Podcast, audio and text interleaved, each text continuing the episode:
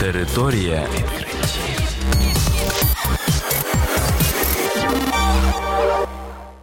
Вітаю вас у програмі Територія відкриттів. Кілька слів про новітнє та надзвичайне. У студії для вас працює Богдан Нестеренко, і сьогодні ви почуєте про наступне: стало відомо, скільки облич може запам'ятати людина.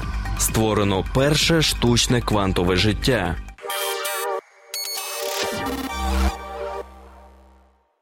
Фахівці підрахували, скільки облич може запам'ятати людина. Фахівці зібрали дані за допомогою 25 добровольців. Середній показник запам'ятованих облич склав 5 тисяч. Добровольцям запропонували протягом години пригадати якомога більше знайомих облич. При цьому не потрібно було називати ім'я, досить було ідентифікувати людину в пам'яті.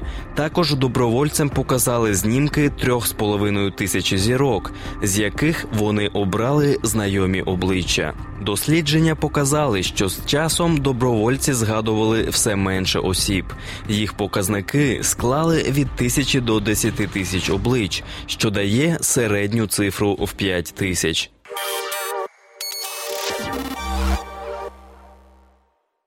Науковці з університету країни Басків створили симуляцію життя на квантовому комп'ютері. У новому дослідженні, опублікованому в статті журналу Scientific Reports, учені спробували застосувати таку саму непередбачуваність до комп'ютерних симуляцій. Повідомляє Naked Science. Мета запропонованої моделі відтворення характерних процесів дарвінівської еволюції, адаптовані до мови квантових алгоритмів і квантових обчислень зазначили дослідники з університету країни Басків в Іспанії.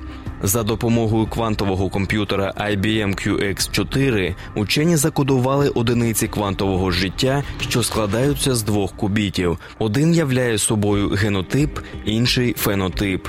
Ці одиниці були запрограмовані на репродукцію, мутації, розвиток і смерть із частковим використанням заплутаності подібно до реальних живих істот. Випадкові зміни привносилися за допомогою обертань квантових станів, наприклад, для симуляції мутацій. Модель також збігається із дослідженням, раніше опублікованим цією ж командою, в якому природний добір, навчання і пам'ять імітувалися в теоретичній квантовій моделі.